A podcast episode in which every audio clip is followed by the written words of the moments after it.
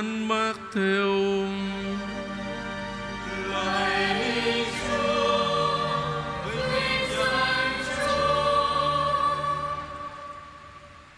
Khi ấy Đức Giêsu lui về miền Tia và Sidon, thì này có một người đàn bà Canaan ở vùng ấy đi ra kêu lên rằng, Lạy Ngài là con vua David, xin vũ lòng thương tôi. Đứa con gái tôi bị quỷ ám khổ sở lắm. Nhưng người không đáp lại một lời nào cả. Các môn đệ lại gần xin với người rằng, Xin Thầy bảo bà ấy về đi, Vì bà ấy cứ theo sau chúng ta mà kêu mãi. Người đáp, Thầy chỉ được sai đến với những con chiên lạc của nhà Israel mà thôi, Nhưng bà ấy đến bái lại mà thưa người rằng, Lại Ngài, Xin cứu giúp tôi Người đáp, Không được lấy bánh dành cho con cái Mà ném cho lũ chó con. Bà ấy nói, Thưa Ngài, đúng vậy. Nhưng mà lũ chó con cũng được ăn những mảnh dụng Trên bàn chủ rơi xuống. Bây giờ Đức Giêsu đáp, Này ba Lòng tin của bà mạnh thật. Bà muốn thế nào Sẽ được như vậy. Từ giờ đó, Con gái bà được khỏi bệnh. Đó là lời Chúa Lời Chúa Kitô, ngợi khen Chúa. Bạn chị em ngồi Thưa anh chị em Chủ đề của phần phụng yêu lời Chúa Ngày Chúa Nhật 20 Thường Niên A hôm nay Nói với tất cả mọi người chúng ta là Chúa muốn cứu độ tất cả mọi người, Chứ không chỉ có người Do Thái mà thôi như họ thường nghĩ. Như thường lệ, tôi xin chia sẻ với anh chị em bốn điểm trong phần vụ lời Chúa của ngày Chúa Nhật 20 Bài đọc 1 Trích từ sách ngôn sứ Isaiah, Chương 56 câu 1 Câu 6 cho đến câu 7 Nói với chúng ta Nhà thơ là nhà cầu nguyện. Thưa anh chị em Bài đồng một hôm nay là phần khởi đầu của sách Isaiah đệ tam. Tiếp nối cái nhìn của Isaiah đệ nhị về Thiên Chúa Nhưng đẩy đến tục cùng của hoạt động tạo dựng. Thiên Chúa sẽ tạo dựng một trời mới, đất mới. Tạo dựng nên lời ca ngợi trong tâm hồn Những ai quay trở lại với người và tạo nên một Jerusalem mới. Tác giả tiếp tục triển khai tính phổ quát của ân cứu độ. Dựa trên việc Thiên Chúa đã tạo dựng mọi người, Nên người là Chúa của mọi người. Thiên Chúa kêu gọi mọi dân tộc đến với người. Nhà của ta sẽ được gọi là nhà cầu nguyện của muôn dân. Trong chiều kích phổ quát của ân cứu độ Israel vẫn được ưu ái Và Jerusalem sẽ trở thành trung tâm tôn giáo cho toàn thế giới. Ngày xưa, Đối với người Do Thái, Đền thờ Jerusalem là nơi thánh thiên Là trung tâm tôn giáo của Israel. Vậy đây là nơi Chúa ngự Và là biểu tượng vinh quang của Ngài. Mỗi năm ba lần, mỗi năm nhân Do Thái phải đến dân lễ vật ở đền thờ, Nhất là vào dịp lễ vượt qua. Chúa Giêsu đã nhiều lần hành hương lên đền thờ. Người đã gọi đền thờ Jerusalem Là nhà cha của người Thưa anh chị em, Còn ngày nay, Đối với người Kitô hữu chúng ta, Nhà thờ là nơi linh thiêng, Là nơi chúng ta gặp gỡ và thờ phượng Chúa. Đặc biệt là Chúa Giêsu hiện trong bí tích thánh thể, Cũng là nơi chúng ta quy tụ thành cộng đoàn hội thánh địa phương, Cùng nhau cầu nguyện Và tham dự các nghi thức phụng vụ. Đối với tất cả chúng ta, Những người Kitô hữu, Nhà thờ là nơi chúng ta gắn bó từ thở, ấu thơ cho đến lúc chúng ta trở về với Chúa. Từ lúc chúng ta còn rất nhỏ đi theo cha mẹ đến nhà thờ.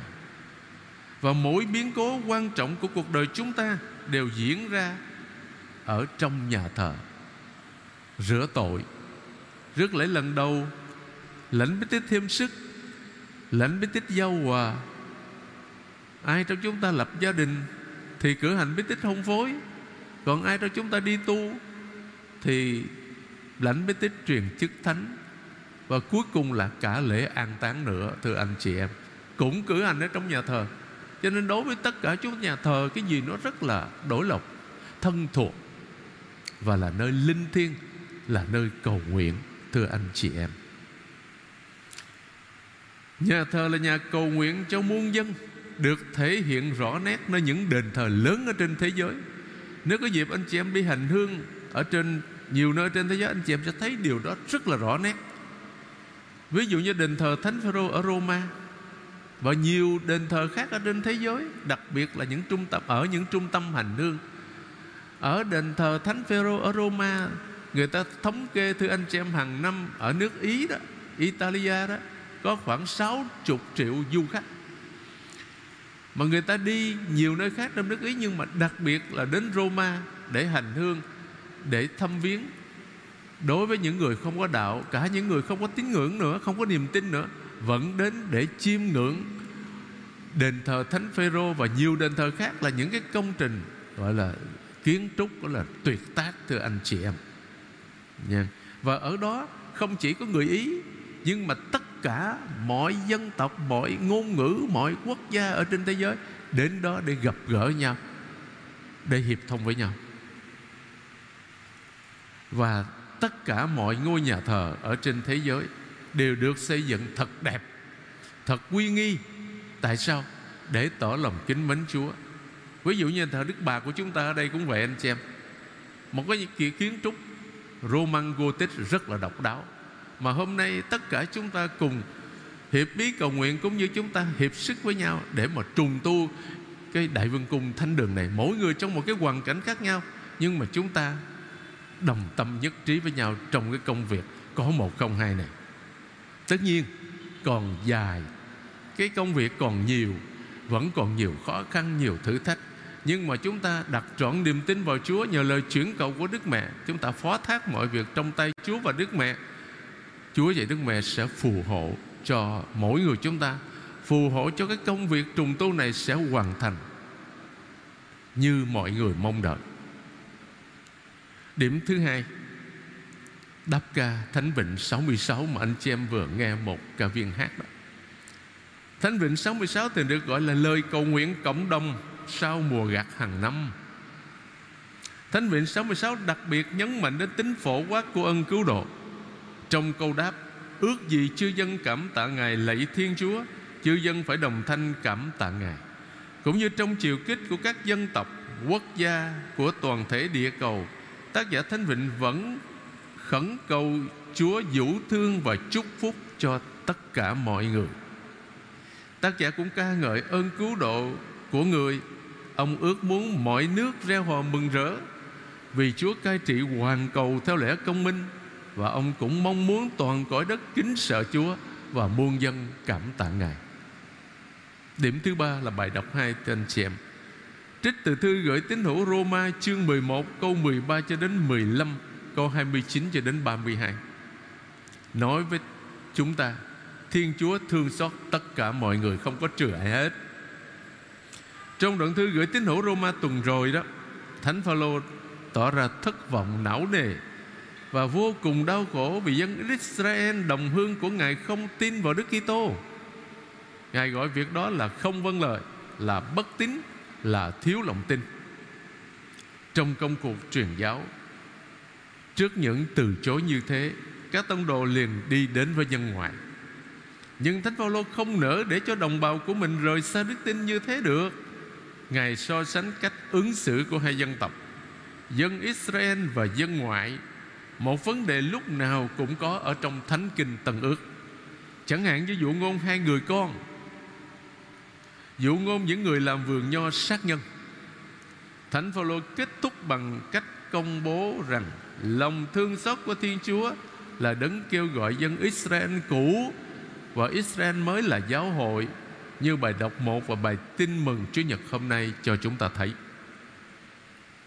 Thưa anh chị em, Trong thánh lễ này, Chúng ta cảm tạ Chúa đã gọi Và chọn chúng ta làm con của người. Xin Chúa ban ơn trợ giúp Để dù con người chúng ta yếu đuối, dù trong đời sống thường ngày chúng ta vẫn còn gặp nhiều khó khăn xin cho chúng ta sống trọn vẹn ơn gọi làm kỳ tô hữu của mình. Mà điều gọi là cốt lõi, điều quan trọng nhất, đó là sống bác ái yêu thương đối với tất cả mọi người. Và cuối cùng, thưa anh chị em, đó là bài tin mừng.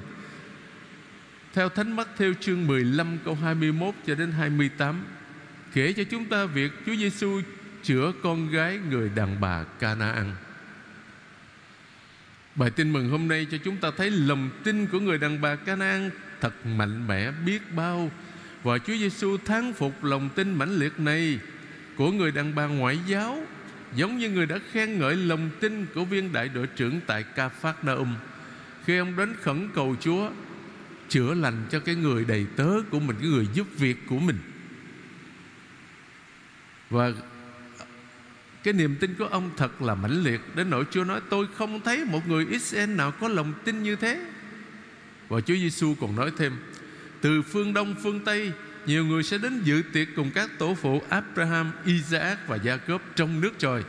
Nhưng con cái nước trời sẽ bị quẳng ra ngoài chỗ tối tăm. Ở đó người ta sẽ phải khóc lóc nghiến răng.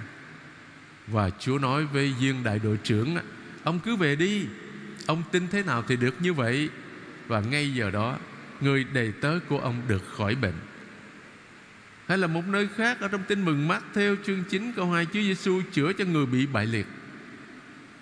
Hay là Chúa Giêsu chữa cho người đàn bà bị rong huyết 12 năm? Bà đâu có dám gặp Chúa Giêsu. Bà chỉ mong như thế này, Bà tin như thế này nè. Chúa Giêsu đi, Bà chỉ đụng tới cái gấu áo của Chúa Giêsu là bà sẽ khỏi bệnh. Và đúng như vậy, Cái lòng tin đó đã cứu chữa bà hay là Chúa Giêsu chữa lành cái người bị quỷ ám mắc bệnh động kinh? Hỏi cái người cha để ông có tin.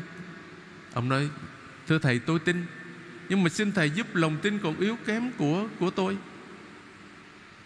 Anh chị em, Chúa Giêsu không cho chúng ta ăn những miếng vụn rơi xuống từ bữa ăn của người, nhưng mà Chúa Giêsu mời gọi chúng ta đồng bằng với người.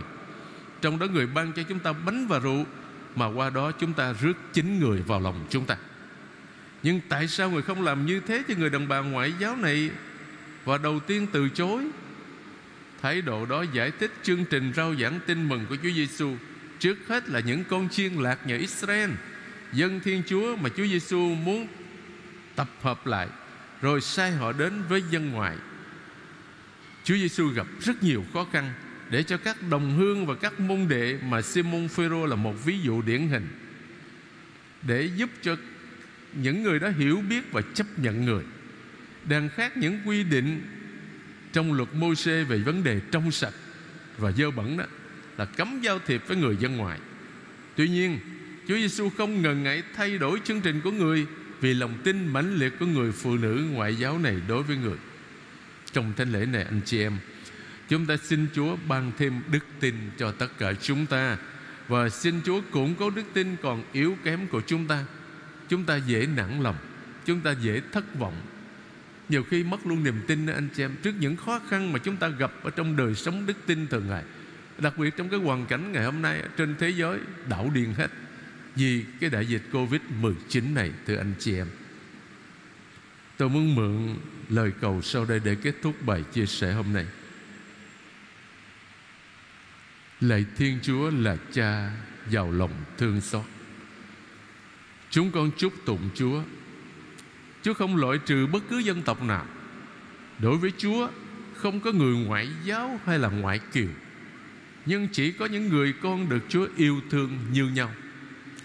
Những dòng đầu tiên của bài tin mừng hôm nay Khiến mọi người ngạc nhiên. Đối diện với người phụ nữ Canaan Đang khẩn cầu Chúa chữa lành cho con gái mình, Hình như Chúa Giêsu giả điếc làm ngơ. Trước khi xác nhận người được sai đến với các con chiên lạc nhà Israel, Không một chút thất vọng, Không một chút tự ái, Người phụ nữ chấp nhận bị so sánh với những chó con Ăn những miếng dụng rơi xuống từ bàn ăn của chủ Lạy Chúa, Ước gì lòng tin của người phụ nữ ngoại giáo này Giúp chúng con khám phá ra dung mạo thật sự của Chúa là cha giàu lòng thương xót. Amen.